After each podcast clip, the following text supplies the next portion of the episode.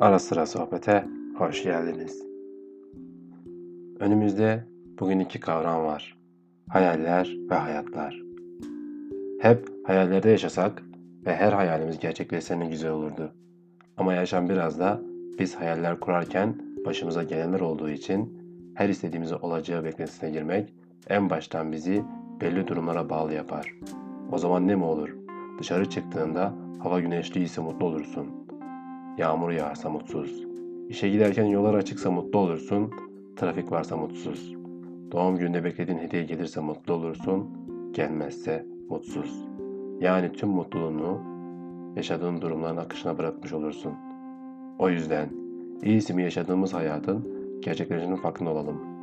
Olalım olmasına da o zaman da o kadar fazla gerçeklikle mutluluğu nasıl yakalayacağız? Çok basit. Mutluluğun yakalanacak bir şey olmadığına inanarak. Evet, sürekli kovalamaya çalıştığımız şeyin aslında bizim içimizde olduğunun farkına varmamız gerekiyor. Peki benim mutluluktan kastım nedir? Bana göre mutluluk başkalarına gülen yüzü gösterip etrafına sürekli gülücükler saçmak değil.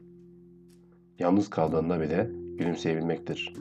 Mutluluk birinin sana sürpriz bir hediye getirdiğinde hissettiğin anlık sevinç ya da yeni bir elbise aldığında yaşadığın anlık bir tatmin değil.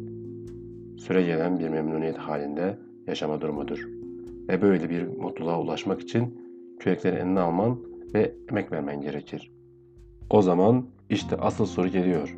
Mutluluğu nerede bulacağız? Vallahi satılan bir şey değil. Üstelik çok mutlu olandan gidip ödünç de alınamıyor. Bunu elde etmenin tek bir yolu var. O da bizzat çabalayıp el emeği, göz nuru olarak mutluluğu yaratmayı seçmen. Evet, aslında gerçekten basit geliyor kulağa. Ama zaten birçok insan tam da bu yüzden onu elde edemiyor. Mutluluğu çantada keklik olarak gördüğünden dolayı. Oysa mutlu olabilmek basit olmasına basit ama sürekli bir farkındalık gerekiyor. Niye gerekiyor bu farkındalık biliyor musun? Sürekli bir seçim yaptığımızın bilincinde olmak için. Hayat hiçbir zaman hiç kimse için kusursuz olarak ilerlemiyor. Sen hayatın en güzel gününü yaşarken aynı anda başka bir yerlerde cehennem azabını çeken insanlar olabilir. Bazen de senin savaş verdiğin bir anda hayatın en büyük mutluluğunu yaşayan insanlar olabilir. Hayat dediğimiz şey zaten böyledir. Bununla çatışmak, sürekli her şeyin yoluna gitmesini beklemek ve en, en ufak aksilikte darma duman olmak, var olan inkar etmek değil midir? Oysa hayatta senin yaşanenden anlar kadar hüzünlendiren anların da olacağını kabul etmek gerekir. Ben her şey insanlar için lafını çok severim. Doğrudur. Sevinç kadar gözyaşı da düşer payımıza bu hayatta. Ama önemli olan tüm bunlara rağmen devam edebilmektir ve mutlu olabileceğimize inanmaktır.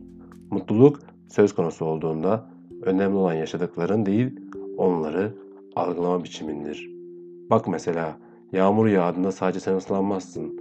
Beni de ıslatır aynı yağmur, bir başkasını da. Ama ıslandığı için hayvanan, söylenen sen isen bunu kendin seçiyorsun demektir. Aynı durumlardan, olaylardan bazıları keyif alır, bazıları nefret edebiliyor. Sence burada problem başımıza gelen durumlarda mı yoksa onu farklı algılayan kişilerde mi?